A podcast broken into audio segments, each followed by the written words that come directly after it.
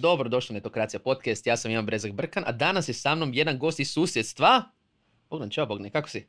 Ćao, čao, izvanredno, kako si ti?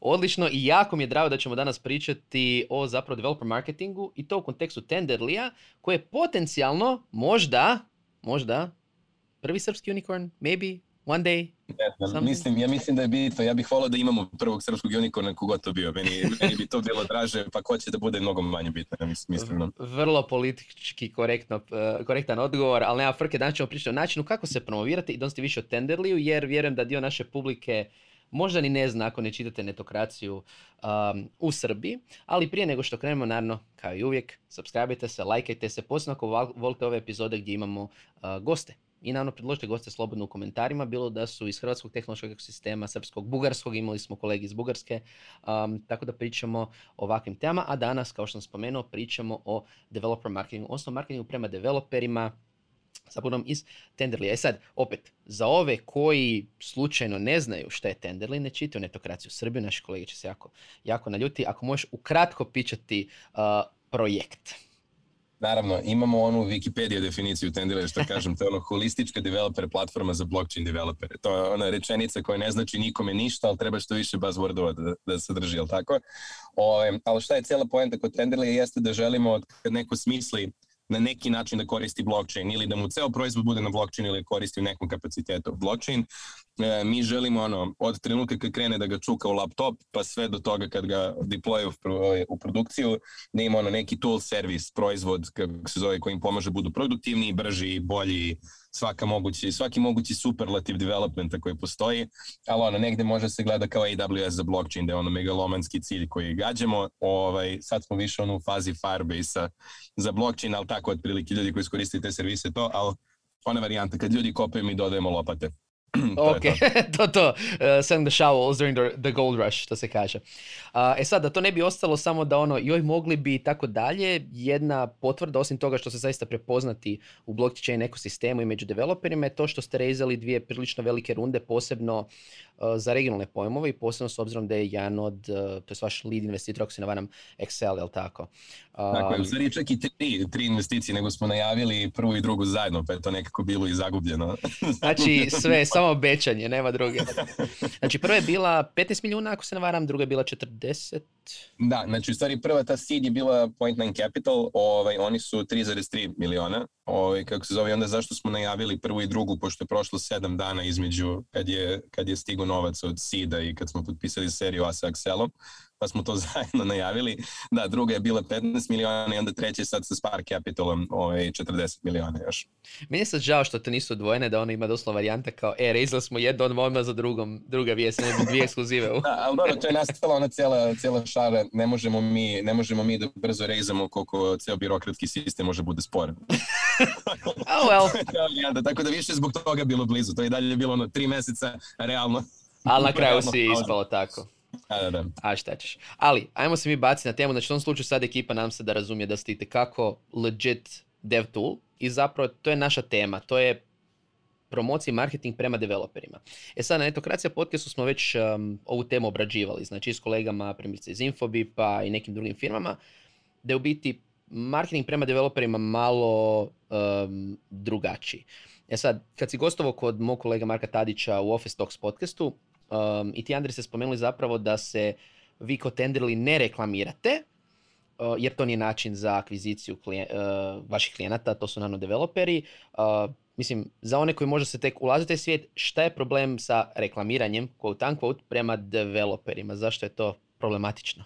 Da, ja mislim da je developeri su jedno od onih, mislim inače usput ja sam inženjer isto, tako da sebe, sebe stavljam, stavljam u to, volimo da se osjećamo jako specijalno, mislim to, tako da smo morali onda i u tom trenutku, tom trenutku isto da drugačije pojmamo marketing i ostale stvari, A, ali mislim da je glavna razlika, pošto kao inženjer razbiješ mislim ono kompleks Boga i to misli kao kritiku, inače da možeš da napraviš šta god, iako to nužno nije istina, i onda kada ti neko marketuje nešto, prodaje nešto, ti budeš na foru kao što je to meni prodaje, ja bih to isto sam znao da uradim. Iako je to ono, znaš, ono, neko žrtvuje, znaš, ono, 20 duša se žrtvuje na 10 godina da nastane neka baza podataka, ali ja bog da mogu ga nakucam za vikend, što, što oni rade 10 godina i onda mislim to, kad vidiš reklamu ili bilo koji marketing koji je onako prenaglašen, nekako imaš osjećaj kod da te neko sili u nešto umesto da, kao, želiš da u stvari to uzmeš, to je ona mala razlika.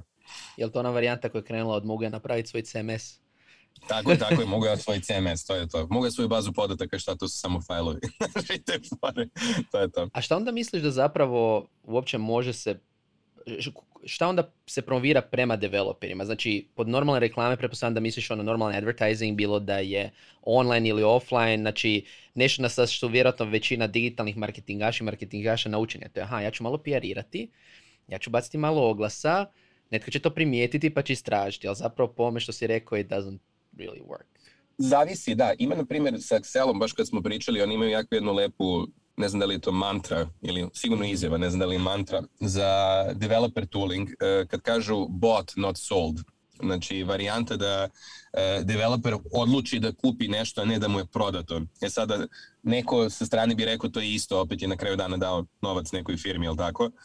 ali mislim da ceo proces razmišljanja kako dođeš do odluke, potrošiš novac je malo, malo drugačiji. Tako da ne znači nužno da neko ko, ko pravi nešto neće kliknuti na reklamu. Ja mislim da je više poruka koju reklamu koju reklama daje da je mnogo više mnogo više bitna. To je mislim da je jedan deo, drugi deo isto to je čudno, ali dosta za developer tooling ljudi koji će da koriste nisu ljudi koji plaćaju.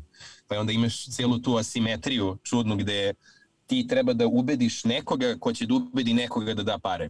I onda je to onda, onda malo, ja mislim, asimetričnije od ono dropshipujem nešto, iskoči reklama i kao ta osoba će to da kupi, mislim, znaš, tako da zbog toga.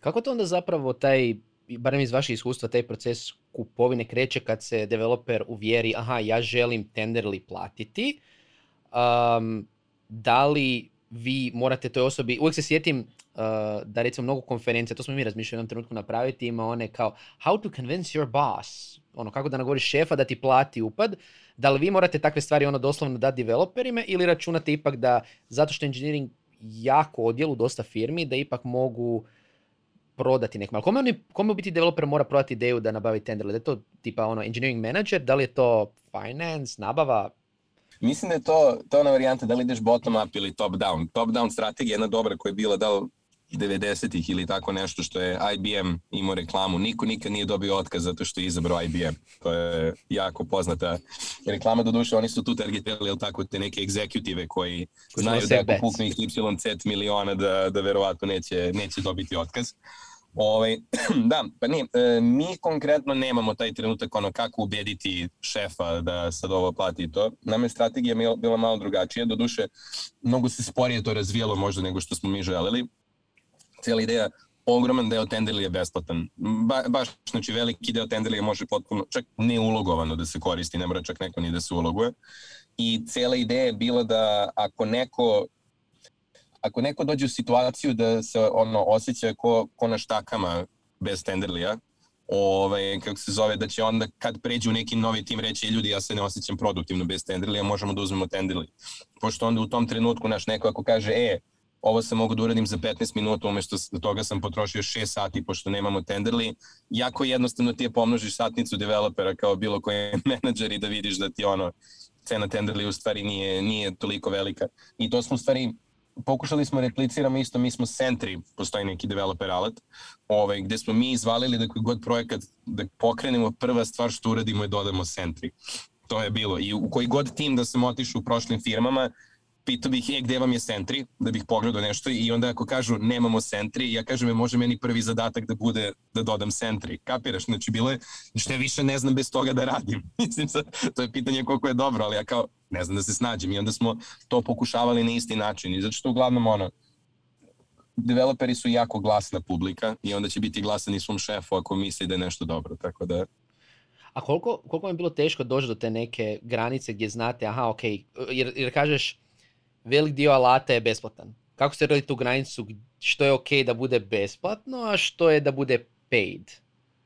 Da, e, pa zato što originalno kako smo krenuli s tenderima jeste što smo mi počeli da portujemo. Počeli smo sve što postoji u tom Web 2 svetu, mislim ja se zezam, e, deo funkcionalnosti Tenderly je u 2022. ono što bi očekivao od programskog alata 2004. Ali to je zato što je blockchain toliko mlad još uvek i kao toliko stvari mora ponovo da se implementira, sad to je više nažalost nego to. Ovaj, kako smo gledali jeste da treba bude besplatno sve prvo što jedna osoba koristi, to je bilo jedna stvar, znači sve dok nije timski to, a druga stvar, sve što je inače besplatno, sve što je ono common good, sve što je public good u normalnom programiranju, treba i ovde da bude besplatno, znači nije ni poenta mi ako je blockchain jako mali, ako mi stavimo ono gatekeeping neki od, od 100 dolara, neće blockchain brže, brže porasti, nije ni nam u interesu to da radimo i onda mhm. bukvalno ne naplaćujemo bilo šta što je besplatno u standardnom svetu, ne naplaćujemo, ne naplaćujemo ni mi. Mm -hmm. A taj recimo pristup, biti vi radite, je, je li to strane ono product, e, to jest, pardon, marketing kroz dobar proizvod ili je to što ste ispomenuli isto u podcastu sa, sa, sa Markom, a varijanta developeri vole free stuff, let's give them free stuff. Pa jeste, ne, definitivno, mislim da je to, ono, ako, odiš, ako pogledaš ormar bilo kog developera, vidjet ćeš da su mahom, mahom brendirane majice od firmi, iako verovatno ima novac da, da kupuje svoje majice.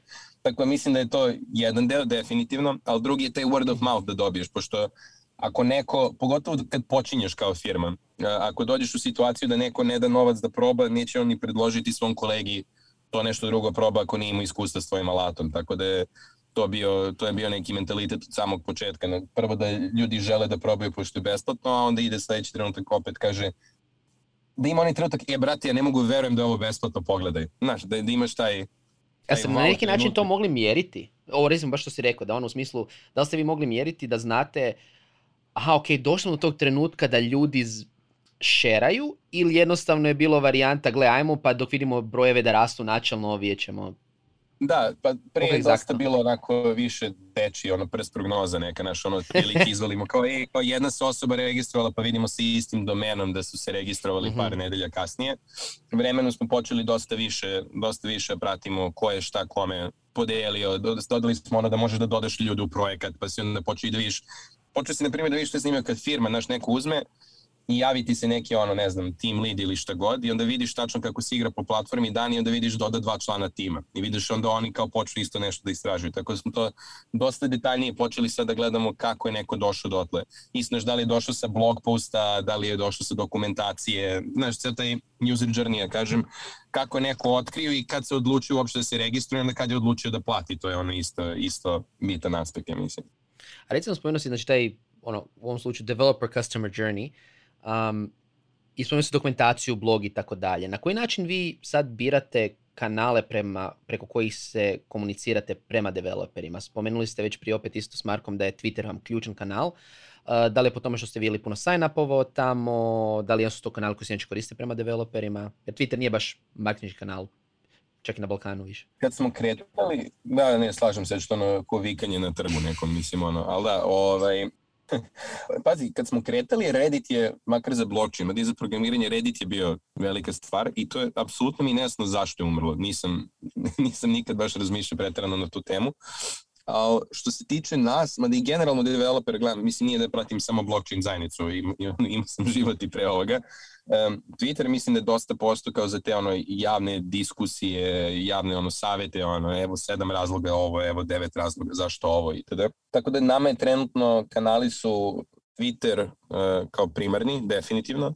Ovaj, onda naš blog, to je još jedna stvar i to što se spomenuo od skora smo počeli dokumentaciju i zanimljivo je kako izmene na dokumentaciji baš dosta utiču na to koliko ljudi dođe. Nisam, nisam očekivao iako ceo život odem prvo na dokumentaciju, ne na sajt nekog alata, nikad mi kliknulo, nikad mi nije kliknulo da to rade svi izgleda. Ove, ovaj, tako da dokumentacija nam postaje sve bitniji deo da neko otkrije Tendel, mnogo više nego da ono ode na landing page pa klikne ono ne znam koje proizvode imamo ili kako god. A zašto je to tako? Je li to ono pitanje da vide kao detalje, features i slično? Jer recimo, opet, ja nisam developer, odnosno propali wannabe developer, pokušao sam učiti PHP u jednom trenutku, um, ali to je počešeno ono varijantu kao gledaš landing page nekog appa i sve super, uh, recimo tražio sam neke aplikacije koje podržavaju payment gateway koji nisu Stripe jer Balkan. I ono, vidiš na landing page-u piše, oh, we support sve payment i slično i ne piše detalje, onda moraš otići na help dokumentaciju da vidiš, aha, da li, da li podržavate, ne znam, karikiram, Braintree. koji je dostupan u Hrvatskoj, na primjer, i slično. Da li je to taj moment, detalji, detalji, detalji ili... Ja mislim da je to, mislim isto, pogotovo kad praviš alate za developere, mislim da ono dobra dokumentacija pokazuje da film, firmu ne boli uvo za krajnje korisnike, odnosno za developere. To neka ozbiljnost. Pošto, na primjer, hm? Kao neka ozbiljnost zapravo samih pa da. autora.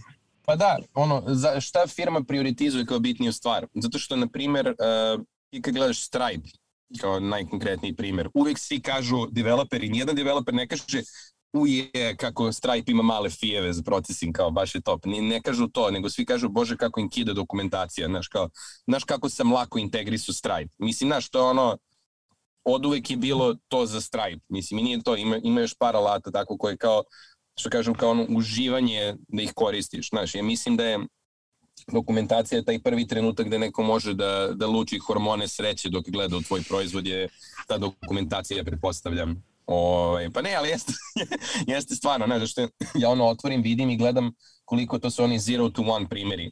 Znaš, eh, aha, vidim tvoja platforma ima ovo i sada nadam se da će biti neki primer nečega sličnog onome što ja hoću napravim, da vidim šta je u stvari potrebno da se desi. Ti tu praviš taj mentalni model, znaš, bez da ja moram to skinem kod sebe da se igram i tada dokumentacija može mnogo brže da mi napravi tu kompletnu, mislim kompletnu, aproksimaciju kompletne slike u glavi.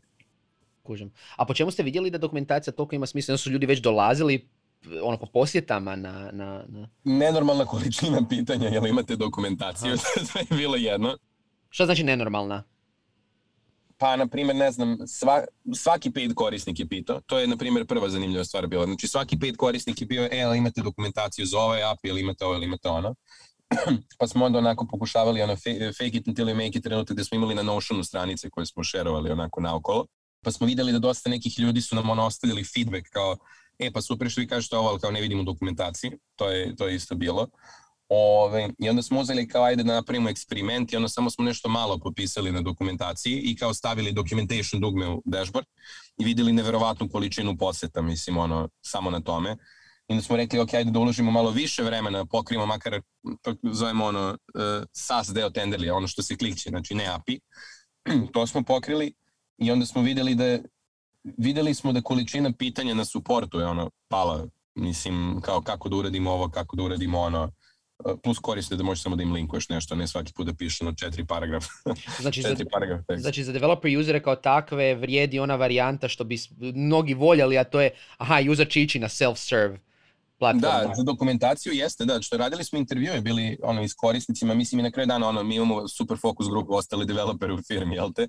Ove, I bilo kao kako ideš na dokumentaciju, kao pa što god da koristim ili googlujem kao alat XYZ docs, ili docs.xyz.com, znači, znaš, šta god, znaš, odmah da vidim stvar, znači, ti meni jeste, što developer pretpostavlja da će dugo čekati na support i onda da, da sebi prekrati tu frustraciju napred, pogleda prvo da li može sam.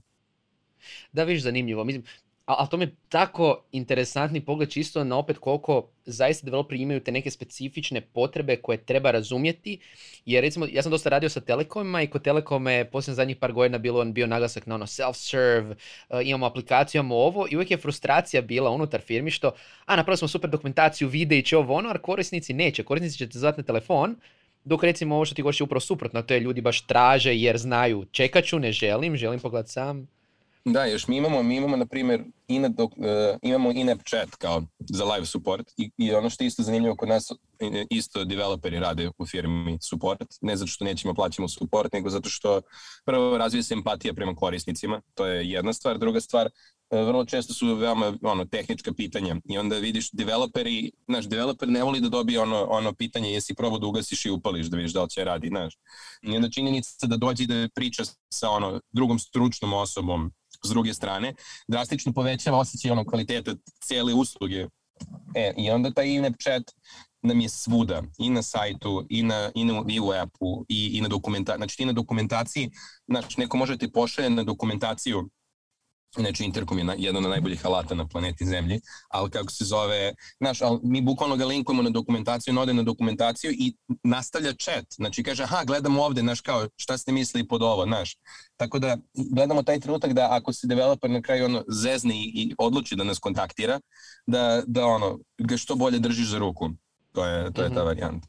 A šta misliš da ćete sad trebati napraviti da ta dokumentacija bude kvalitetnija? Da li je to pitanje da to bude ekstenzivnija, da li da bude više, ne znam, videa? Što čini dobru po tebi developers dokumentaciju? Šta Stripe možda radi dobro? po Tebi? Pa da, mislim da je, dobro, Stripe i mislim da je jako promišljen redosled stvari kako ti otkrivaju, u smislu user, user journey, ali unutar dokumentacije, u smislu koliki je minimum Stripe koncepata koji ja moram da znam da napravim sledeći korak. Minimum information, ona varijanta. Kao, Da, pa jeste. To, mislim da je druga stvar isto jako bitna, ono, ljudi drugačije uče. Ja, na primjer, volim da čitam, tako sam imao onu logičku falinku u glavi da će svako voleti da čita, ali ono, stavili smo i vide eksperimentalno ono, u dokumentaciju i ja sam bio ubeđen da ljudi neće kliktati, ljudi klikću. Mislim, ali to je ono, opet preferenca, znaš, apsolutno je, apsolutno je glupa bila moja pretpostavka uopšte da ljudi samo vole da čitaju. Ove, mislim da je to. Mislim da je taj trenutak ti zero to one primjeri, to smo sad dosta počeli da gledamo. Znači, super što ti imaš API, ali često ljudi imaju, na primjer, pitanje kako je da koristim ovo, ove, kako ja u svoj programu koristim. I onda smo sad baš eksperimentalno za taj neki simulation API koji je najveći. Bilo je ok, ovako se koristi, ali smo veliki akcent napravili, evo šest načina, ono, na kontu što smo videli kako korisnici najčešće naši koriste. Bilo je evo šest načina kako ljudi koristi, bukvalno kao tutorial u sred dokumentacije, urediš ovo, urediš ovo, urediš ono, itd. I kao čestitam, postigo si to sa API-em. Neverovatno je koliko ljudi, koliko ljudi ono, tako gledaju te, te konkretno primere kao, to je to, zero to one. Znači, kako od neznanja ničega da napravim nešto što mogu da klikćem, nešto što radi nešto, mislim, i to je onda, smo primetili da je jako bitno. Znači, nije ono, kako resetujem password, nego cijelo, cijelo ono, cijel primjer, neki kompletan flow. Kroz, kroz ovo već spomenuo ono tipa stvari naučene u, u prošlim firmama i ono primili ste centre i slično. Um, prije pokretanja Tenderlija uh, i ti kolege ste radili zapravo u ManageVP-u koji je jedan isto ono veliki srpski success story. Uh, znači uspješan, uspješan, uspješna vrlo tvrtka koja je kasnije exitala GoDaddy-u, aktivno u WordPress zajednici. Uh, da li ste tu neke stvari zapravo upravo iz te WordPress zajednice pokupili što se tiče tog stvaranja sadržaja, um, i tako dalje, jer recimo opet netokracija je mali dio WordPress jer ono, i ne znam, ja sam pričao o tome kako smo napravili na WordPressu netokraciju i pričali smo na WordPress meetupovima i slično, ali da li taj dio utjecao na neki način na, na, na vaše gledanje i tipa, ne znam, aktivan blog i to?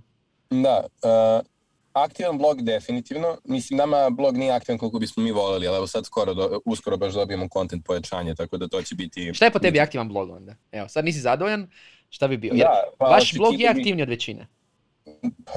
to je onda jako tužno za planetu zemlju ovako cijelo, ja. Onda sam razočaran blago, blago ono, mizan, blagi trenutak mizantropije. Ove, ne, ali um, pa očekivao bih ono minimum jednom nedeljno neki članak, mislim, to je ta varijanta. Nama kakav je blog bio aktivan pre bilo kad se meni piše ili kad mora nešto se najavi, pa onda kad nam se, su nam se priključili Stefan i Tamara, bilo ono kad treba nešto se najavi, naši kao napišemo. Ste izdelegirali. A, Onda ne, ne, ne, pa bilo i oni su imali ono želju kao kad žele itd. Znači nije, nije to. Ove, I sad nam ste, ono, pravimo content strategiju zaista oko bloga, da kažem to, ali u managementu je baš bilo, bilo dosta, dosta akcent na, znači ne samo kako se koriste lati, nego e, evo stvari u WordPressu, kako se rade. Ovaj, mislim, ja, ja mislim da tu čak možda jedna od najboljih firmi, sad vratit ću se na managementu, je bilo ono DigitalOcean 2014. 15. Ti, ti šta god da si googlovo o Ubuntu i Linuxu 2014. 15. ti bi nekako završio na DigitalOcean, da li na onim njihovim forumima ili na njihovim blogovima. Ja se sjećam, ja sam jako dugo mislio da je to edukativna platforma, ne cloud provider, mislim, znaš to, i onda kad mi prvi put trebao cloud sam bio na foru, uje kao ovo mesto, ovo mesto gde volim da učim, koincidentalno ima kao ono SSD-ove i ostale stvari što mi treba.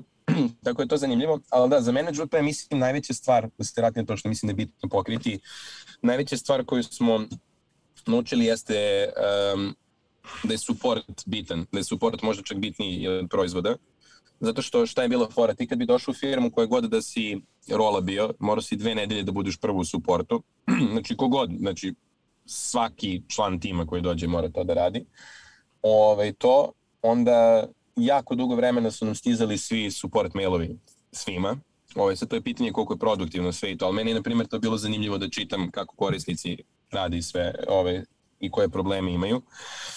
Ja sam imao sreće, možda bilo meni frustrirajuće neke truke, ali bilo sreće, ja sam bio prvi developer kad se prelazi supporta u developer deo. Bio sam prvi developer na koga se naleti i takođe jako volim da pričam i da nikad nisam govorio ne, znaš, nisam ono kao, kao pošalji mi poruku, nego znaš, uvijek bih želeo da pomognem i onda razviješ tu ono radikalnu empatiju, znaš, ono da ti je jako bitno korisniku. I onda vremenom je bilo par nas je bilo ono kao, ej, ali možemo mi da odgovorimo na tiket kad vidimo, znaš, i to. I onda isto na konferencijama su nastavljali na štand, znači, koliko god da si ti developer, znaš, budeš izložen korisnicima, zato što meni do tad nije kliknulo uopšte, iako sam u tom trenutku radio već par godina, znaš, ti napraviš nešto i nemaš dodir nemaš dodir sa osobom koja koristi, znaš, onda imaš osjećaj da si plaćen za nešto abstraktno, ti si u stvari plaćen da toj osobi rešiš problem. Kodiranje je nužno zlo koje mora tu da se desi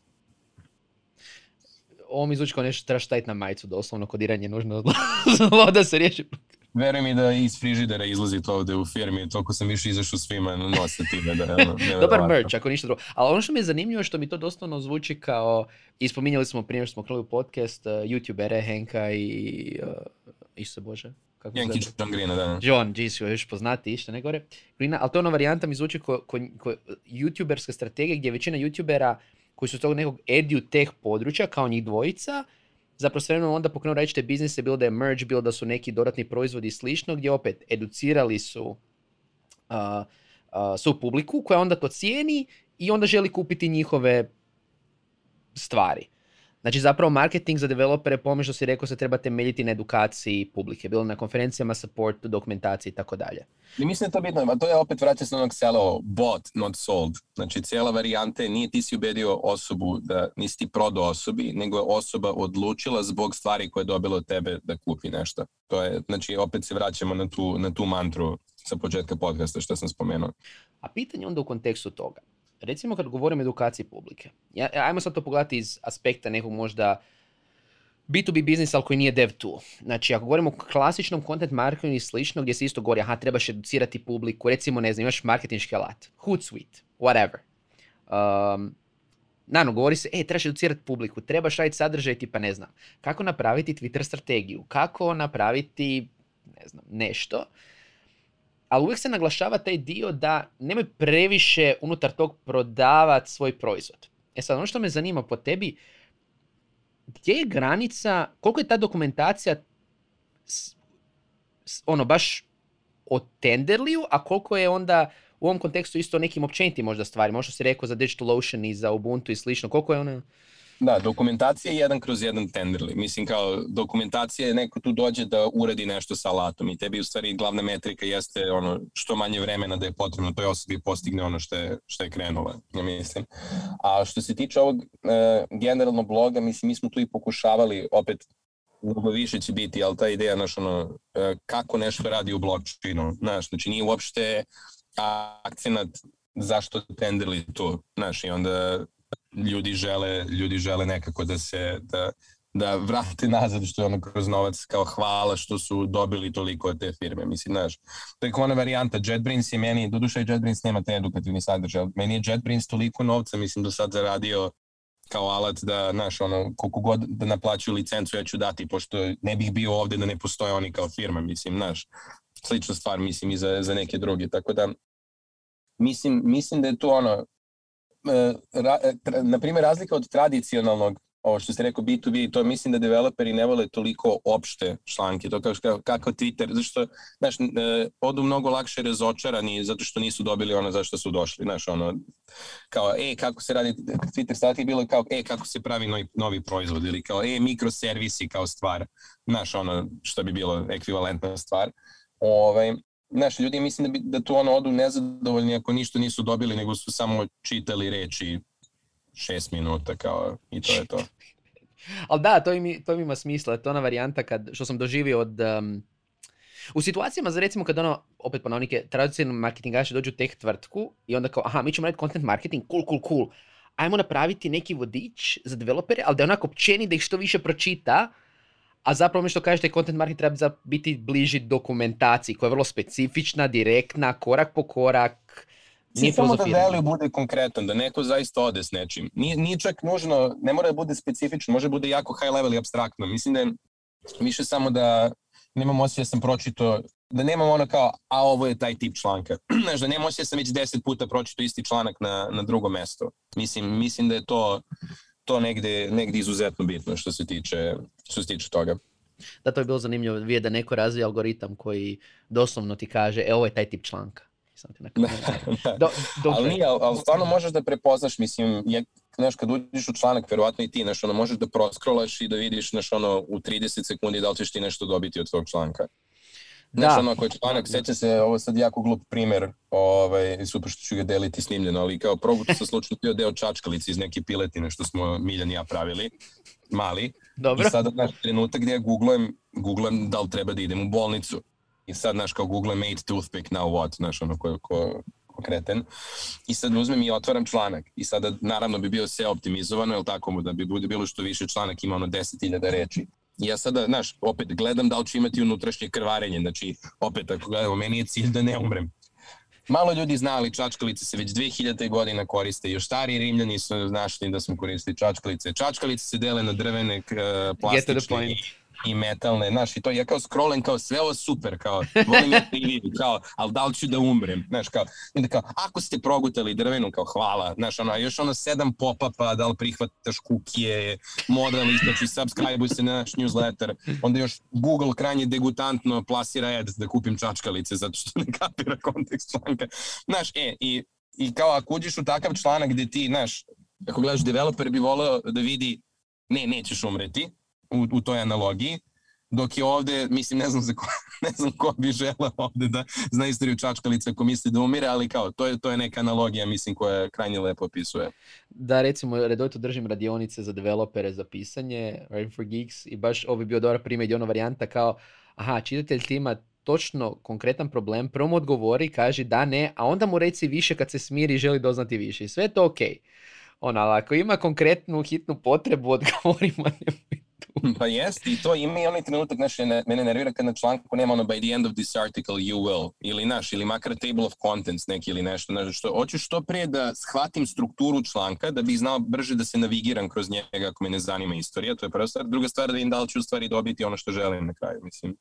Da, ljudi tu i posebno opet developeri žele kontrolu već. To je isto varijanta kad na YouTube ono da li, da li video ima chapter ili ne. Može video biti dug. To sam konkretno gledao jedan video koji je bio o, ako se ne varam, povijesti Mormona i ovaj video ne znam, valjda sati, 30 minuta ili nešto, ali imao chapter, on sam ga gledao cijelog jer sam imao osjećaj da aha, ok, mogu skipati ako nešto bude.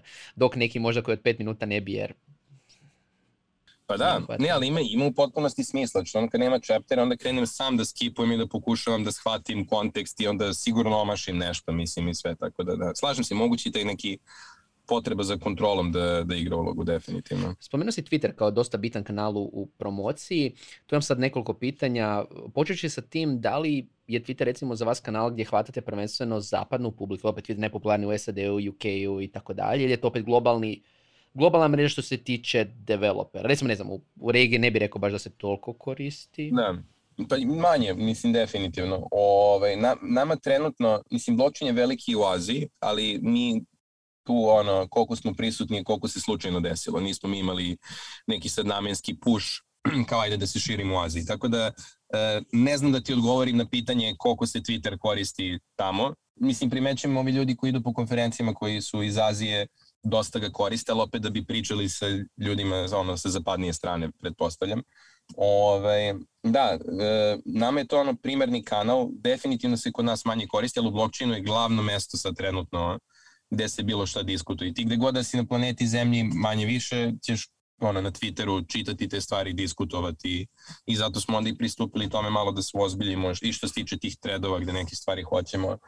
Videli smo da je bilo jako korisno, pošto u blockchainu malte ne jednom nedeljno se desi neki hak koji on uzmu minimum 10 miliona dolara.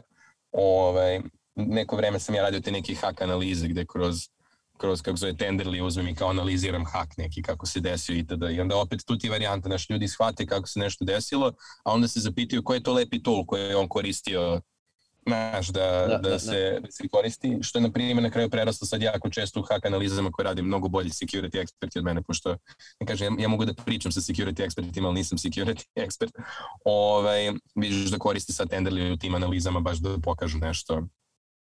Jel oni sad, uh, jesu to ljudi koji rade onda za vas sadržaj ili su to ne su ljudi koji su počeli Ne, ne, ne, potpuno eksterno, potpuno ničim izazvano od nas, apsolutno apsolutno samo kao, e, ovo nam je korisno kao alat i onda kao pokazuju.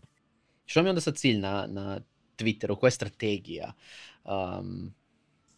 pa počeli smo par stvari. Prva stvar, ono, nas četvorica nismo ono tipovi ljudi koji su stalno postovali na socijalne mreže, ali pokušamo sad sebe da forsiramo da se mi uključujemo u diskusije kao mi mislim ja se osjećam malo šizofreno, pošto i sam ulogovan i kao Tenderly, kao, kao Bogdan i onda imam trenutke kada se dopisujem sam sa sobom javno. Mislim, meni je to izuzetno smešno, ljudima ne toliko.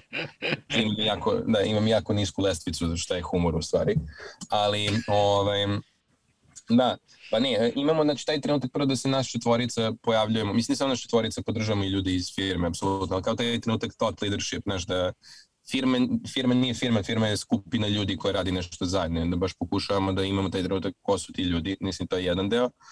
A, I to onda uglavnom kao kad se uključujemo neke javne debate, diskusije, kako nešto moglo se uradi, tu se uključujemo kao individue.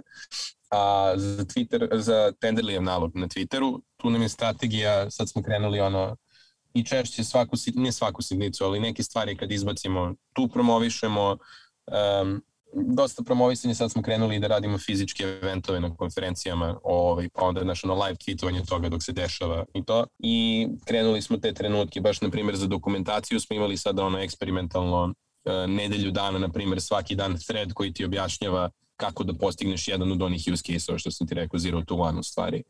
I onda pokušamo tu da budemo aktivniji da bi ono, ljudi imali više interakcije s kontentom, više da im iskačemo. A na koji način recimo ono, učite o tome šta raditi. Opet, jer kao što si rekao, niste ljudi koji su krenuli u Twitter slično, da li pratite druge toolove što na Twitteru, da li pratite, mislim ima dosta Twitter uh, thought lidera o Twitter marketingu koji jesu inženjeri. Šta tebi recimo pomažu u tome da kako razmišljati o, o Twitteru? Da, pa mislim da ono, gledamo ono njihovu najjednostavniju analitiku, pa gledamo koji kontent je kako performo Ove, I to sad ne prelazimo s nešto pretrednom strukture, ti kažem da sad otvorim neki chart sa grafikonima i kao, a utorkom između 3.15 i 3.17 prolazi super documentation tweetovi, ali 3.18 već moramo hakove da, da analiziramo, da, daleko od toga. Ove, tako da gledamo ono s čime je community najviše interagovao, to je jedna stvar. Druga stvar, ono, primećujemo, na primjer, lupom, kada nam je ceo Twitter thread vezan za neku drugu firmu, isto kao kako je ta firma nešto postigla ili kako god to je dosta primetili, primetili smo bitno. Ovaj, tako Jer da, oni onda i tweetaju i slično pretpostavljamo. Da, da, da. da. Slično. I ona metrika na Twitteru nam je koliko ljudi nas često spomenu bez da smo mi bilo kako uticali na to spominjanje. I onda to su nam oni najdraži tweetovi, ono kad neko samo ono iz čiste sreće tweetuje kako mu se dopao ili joj se dopao Tenderly, ovaj, i onda kao merimo, merimo koliko imamo tih ničim izazvanih tweetova, ovaj, to je isto nešto kao što pratimo da vidimo kako šta, pošto to se opet vraćamo na onaj word of mouth samo mm. na mhm. internetu, jel? A koliko onda kažeš da pokušavaš se tjerati da budeš aktivan na Twitteru, šta to, ko, koja ti je to ono proaktivna metrika? Da li to znači ono, aha, tweetat ću svaki dan po jedan tweet, da li je to ono jedan thread jedno? E, pokušavao sam to, pokušavao da. sam to, onda sam imao situaciju do toga da, što ja sam malo ono, iskreno ovo lično mišljenje, gadim na taj thought leadership na Twitteru, znaš ono, neko se provodi. And here we are. Da, znaš, kao, e, koji vam je omiljeni programski jezik, znaš, ono, ili kao, to, mislim, na kripto Twitteru je bila ta cijela varijanta uh, the number will only go up, few people understand, da je few people understand, ili, znaš, ono, i GM to je kao gonna make it, znaš, ono, da, kao, da, da. to, ja se iskreno gadim na taj trenutak. Znači, kao dobro jutro svima, koji je vama omiljeni programski jezik? Evo, kao probudio sam se u pet ujutru, napravio sebi sedam kafa, onda sam meditirao 16 sati i kao evo sada, znaš, kao krećem, kucam JavaScript. Meni je to ono, gadno. Ovaj, I onda sam primetio da ja verujem da je to ono second order efekt, ono efekt drugog reda. Znaš, postojiš sebi, moraš ti tweetuješ tri put dnevno i stvarno moraš u jednom trenutku počeš da lopataš džubre content da bi ispunio to tri put. Znači, jako je teško reći nešto inteligentno tri put dnevno na internetu. Ja mislim da je to svakome. Ima sigurno ljudi, ali meni je teško, znaš. I onda pokušavali smo to sebe da teramo. Sad šta mi je, pošto ja čitam dosta Twitter, dosta blame na Twitteru, ali ne pišem ništa. Uh, pokušavao sam lične stvari da delim, kao gledam seriju i sad kao tweetujem kako mi što to mi, to mi ne ide, to sam primetio. makar, makar neka aktivnost. Ove, ovaj, makar neka aktivnost i onda kao pokušao sam tweetujem Euroviziju. Šalim se. Ali da, ono što, je, ono što je sada jeste, ono, uključujem se u diskusije kad vidim da mi je nešto ono, neko nije u pravu na internetu. onda se uključimo u diskusiju. To je jedna stvar, a druga stvar, na primjer, što je meni postalo jeste kada tweetujemo neku novu funkcionalnost, ono, retweetujem sa svog naloga i napišem ili neku zanimljivost ili kao pohvalim Detalje tim malo. i tako neke stvari. I onda znaš, ono, makar, eto, da imam istu kadencu kad Tenderly tweetuje da ja nešto prokomentarišem oko toga. Sad, ok, opet pitanje koliko je to korisno nekome, ali eto, tako, polako sebe forsim primećujem da postaje sve lakše i lakše, ali i dalje mnogo teže nego nekim ljudima, verujem. Jer pokušavaš se uh, sam sebe ono aktivirati da postanete lakše stvarti sadržaj, onda će biti dalje lakše strategizirati. Pa verujem da da, što ti vidiš da dosta ljudi, naš ima na neki Twitter following, 50 100 hiljada ljudi i kad pokrenu novi projekat, novi proizvod, znaš, ti već imaš tu neku publiku koja je prisutna, koja te prati, koja ti veruje, znaš, i, i kao ti onda zahvaljujući tom followingu imaš inicijalni user base, znaš ali kažem ti, mislim da je to ona varijanta. Mislim, ja bih čak očekivao da mi ovo ide lakše, pošto ja dosta volim da pričam i dosta volim sve to, ali očigledno ne na internetu, nemam pojma. Mo, možda je pitanje opet formata, ali zanimljivo je, recimo kad kažeš baš isto ono džubre content i slično, uvijek je pitanje, znači ono, percepcija nečeg što je kao, aha, nije dobar sadržaj, onda ima tono engagementa ili čak engageaš, recimo ne znam, evo baš jučer konkretno sam retweete odgovorio na tweet bez navođenja vaših godina što je bilo popularno u vašem djetinstvu.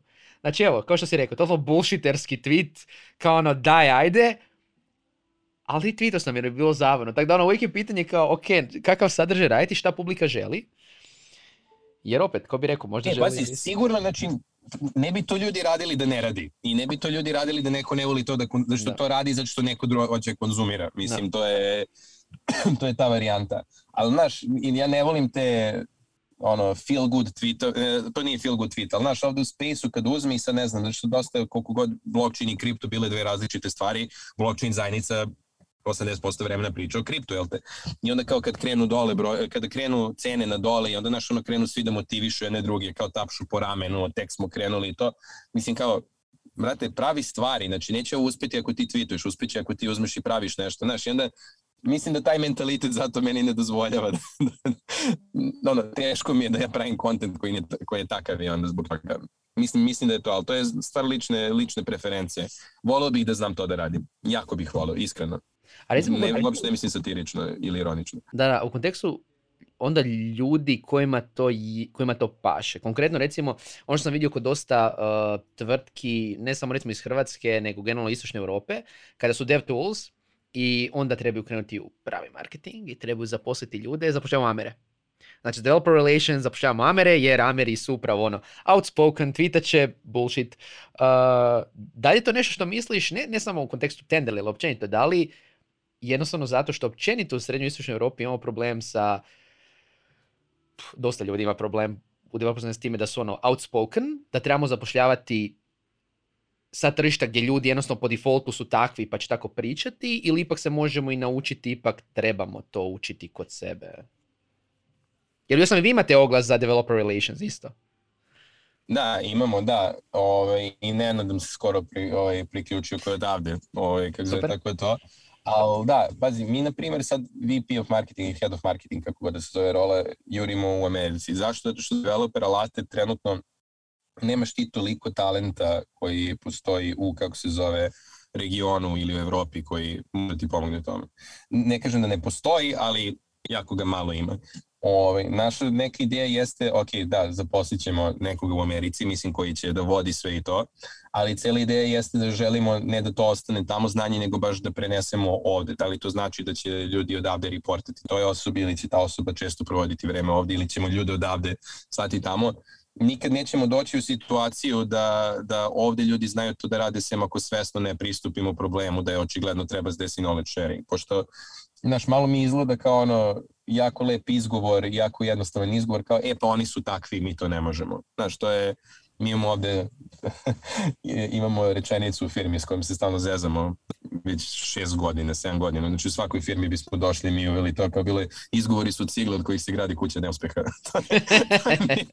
ta varijanta to nam je smešno, iako niko na to ne misli konkretno, to nam je izuzetno smešno. Opet smislu za humor ne postojeći. Ove, ali kažete, mislim da je ovo super izgovor da mi kažemo, znaš, da ja kažem, e, ja sam sa Balkana, meni to ne ide, kao, super, to je to. Znači, onda i da jeste situacija, ajde da napravimo da i, da i mi budemo takvi ako to očigledno bitno upravljanjem firme, mislim. Da, to je isto očito situacija kao što je bilo ono sa product eh, menadžerima i ovnerima prije. Aha. I, odnosno, ono što sjećam još prije deset godina kad bi rekli recimo ekipa iz Sitkampa i slično, imate super inženjere, biznis vam je nula bodova, ali onda opet ljudi uče vani, dovode znanje, dovode i tipa ekipu našu koja je vani možda bila, radila u Google ili negdje i slično i onda se nauči. Ili u firma koje dođu do te mjere kao što smo isto bio uh, manager VP i slično. Što se tiče samo kanala, spomenuli smo opet Twitter, spomenuli smo blog, spomenuli smo um, smo, dokumentaciju. Uh, je li ima nekih ovih kanala ili platformi gdje bi ti volio da vi probate ili misliš da možda imaju potencijal za dev marketing. Ne znam, recimo konkretno u zadnje vrijeme dosta vidim developera se aktivirao na YouTube. Discord. Discord. A, YouTube, da, pazi, e, sad za YouTube ja nisam svestan toga toliko, pošto ti rekao, to je onaj bias koji imam, ja volim da učim tako što čitam i onda ni YouTube algoritam mi ne plasira, ne plasira mi, ne plasira mi to. Ovaj, ali da, primećujem da ima dosta ljudi, pogotovo ti developer relations ljudi koji su ono, na YouTube-u. Ovaj, mislim da to definitivno, mislim to je definitivno nešto što i hoćemo da istražimo i da imamo ono developer relations osobu koja će se više fokusirati na video content i sve oko toga. Ovaj, Discord je isto nešto što mi je prezanimljivo. Discord je dosta korišćen u kriptu i u blockchainu, ali na primjer zanimljivo je Stripe koji smo spominjali za dokumentaciju. Stripe-ov Discord je jedan od najbolje uređenih četova ikada koje sam vidio. Što ti možeš tamo da odeš, možeš da dopis, se dopisuješ kao s drugim ljudima koji koriste Stripe itd. Ovaj, a onda imaš taj trenutak, pošto imaš kao customer support email, ili tako, ili šta god, imaš chat kao stvar, a ovde je jako zanimljivo, pošto prvi put šta se dešava sa Discordom, jeste da ti imaš trenutak customer supporta na otvorenom, customer supporta pred svima, znači trenutak da neko dođe i ima problem i da ti javno pred auditorijom od par hiljada ljudi možeš kažeš da to jeste problem. I kad kažeš rešit ćemo sutra, ti si se komitovao pred par hiljada ljudi za to, nije ono jednu osobu, pa šta kažeš, kao e pa nismo diplojevali sutra, diplojovat ćemo preko sutra, naš i to.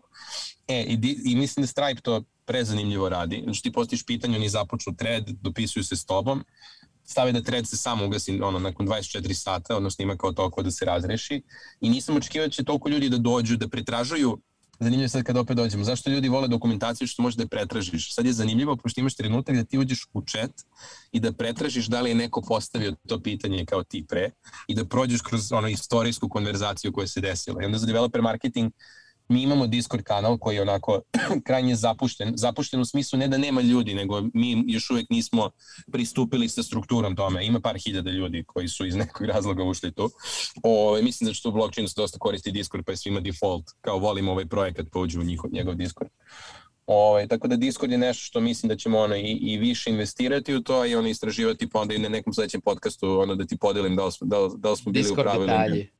Da. A da li misliš da je Discord onda specifičan baš i za crypto blockchain space ili generalno za ono dev marketing isto ima smisla? Mi je zanimljivo, znači ona varijanta firme koriste dosta ili Slack ili ovaj vrak Teams unutar firmi. Discord je neki opet potpuno besplatan vanjski, došao iz gaming svijeta, ali ono razmišljam, aha, ako ja imam dev tool koji nije blockchain, ili mi je publika developerska, da li da idem onda sa Discordom Pa ja vidim polako da ljudi otvaraju Discord. Mislim da je to zamena za pre ono što su forumi bili. Mislim, mislim da je ta varijanta, samo na real time forum. ništa, neće, ništa neće zamijeniti forume, još tugujem za njima, ispričavam se. Da, da, da. Ali mislim da to i, mislim, i IRC ti je postojao pre, mislim, IRC, jel tako? Nije, nije, nije, nije toliko nova ideja, samo je lepše upakovana, mislim da je to. Ali, e, pazi, u blockchainu je sigurno više više zastupljeno nego inače, to, to je sigurno, ali kaže činjenici da firme kao Stripe, i vidio sam još par alata, ne mogu sad da setim, ne samo developer, nego ovako kao joiner community, znači imaš taj trenutak, zato što mislim da je Discord nekako postaje de facto standard za taj online community building, pošto pre, pre gde si ti ima da okupiš ljude, imaš ok YouTube, ali tako je to, i onda imaš kao comment sekciju, imaš si forume i to, a mislim da, da Discord postaje za bilo koji alat ono de facto standard za kao taj community effort. Da, koristiš ti Slack unutar firme, koristiš Teams unutar firme, koristiš Webex unutar firme, ako nemaš sreće, ali kako se zove to, Realno. naš, ovde idem da se dopisujem sa istomišljenim ljudima, istomišljenicima, naš, u, u nekoj kategoriji. I mislim da je tu Slack potencijalno, pro... nije, dobro, ok, boli njihovo realno, ali, znaš, bio je pokušaj sa Slackom da, da imaš ono, javne community Slack, ali su se brisale poruke, ima si razne limite i to. Discord je, mislim, super iskoristio ceo momentum koji imaju. Da, i opet, za razliku od Slacka, Discord je ono što, što si sam rekao za uh, developerske late, to je velika većina toga je for free. I možeš koristiti a i za gaming, ti ga gledaš, gaming industrija ti je ono donekle slična, mislim, nije skroz ok, ima, ima sigurno, sad sigurno nekog iz gaming, gaming kako zove community bi me sad otero dođe vola, mislim. Bez brige neće, onako mrze sve blockchainu, tak da sve ok. da, već mrze blockchain, tako da... ako, nisu, da. ako nisu kao ono u, u, u game blockchain, onda mrze blockchain. Mrze da, da, da. Ali ne, zašto, znaš, meni je Discord prezanimljiv po neko koji koristi Ventrilo jako davno dok Isuse, je Isuse, Bože deep cut. Da, ventilo, da, da, da, i naš ono ircove i ostale gluposti, znaš, ono meni je dosta to bilo korisno, mislim. Ove, I ovo je nešto zanimljivo i kažem, opet, e, svako konzumira drugačiji kontent, znaš, neko će da ode da pita na Discordu, neko će da pošalje mail, neko će da ode na dokumentaciju, a neko će da ode na YouTube da gleda video, tako, tako da, mislim da je sad samo firmama mnogo teže nego pre ali korisnicima je bolje, u smislu teže, zato što jednom nimaš jednu osobu koja ti pravi kontent, nego ti treba ono tim ljudi od 10 da pokriješ svaki ljudski ono, format komunikacije koje postoji od prilike. Mislim, ne kraju dana podcast je ovo što ti praviš, mislim, znaš, ovo ti je audio content, znaš, ovo pre je moglo da bude blog, nego smo iz nekog razloga svi rekli, e, radio emisije, samo video. tako da, tako da to, a na primjer, znaš, eto, podcasti su super. Tako da, da, da, da. mislim samo da postaje mnogo skuplje, mislim nije čak ni teže, nego možda skuplje firmama, ali ako gledamo da je ono poenta, poenta kapitalizma, ono otvoreno tržište takmičenje i sve to, ove, mislim da je za korisnike to top, što ti možeš da odeš i da imaš ono sinesteziju sinesteziju, znaš, mogu, mogu tebe da gledam, da te slušam na jedno uvo što pričamo, na drugo uvo da slušam audio knjigu, jednim okom da čitam Discord i dopisujem se, a drugim okom ono kameleon, a drugim okom da searcham dokumentaciju dok mi ono picture in picture YouTube video piči, tako da sa tom vizijom budućnosti možemo završiti ovu epizodu, jer jedva čekam da slušam ovaj podcast na jednom, čitaš članak o njemu na drugom. da, to da, i ono kao i ono scrollam TikTok, pošto svi imamo poremeće pažnje, već to U svakom slučaju hvala ti lijepo Vorne, što si sudjelovao na uh, podcastu i nadam se da će oni koji se zanimaju za developer marketing uh, pratiti tebe, pratiti i Tenderly uh, i sve što radite. Ako se bave blockchain developmentom da će koristiti alat. Uh, ja sam isto, da, kako već se koriste. Da, da imaju dobru dokumentaciju. Uh, htio bih se isto zahvaliti našim partnerima iz podcast studija što su nas uh, ugostili. Dokumentacija mi je super, uvijek pitam Antona što se ovdje događa. um, I to je to za ovu epizodu Netokracija podcasta. Ako imate slučajno kakvih pitanja oko developer marketing i slično, javite se u komentarima. Uh, za sad nemamo neku dokumentaciju i to imamo nekoliko članaka, pročitajte uh, to i naravno ako želite pratiti još podcastova na Netokraciji, subscribe se na YouTube i naravno svim podcast aplikacijama koje uh, postoje. Jednog dana možda izbacimo audio knjigu, ali o tom potom. Hvala na slušanju. Jer iskustvo. da, da. I vidimo se u sljedećoj epizodi Netokracija podcasta. Ćao.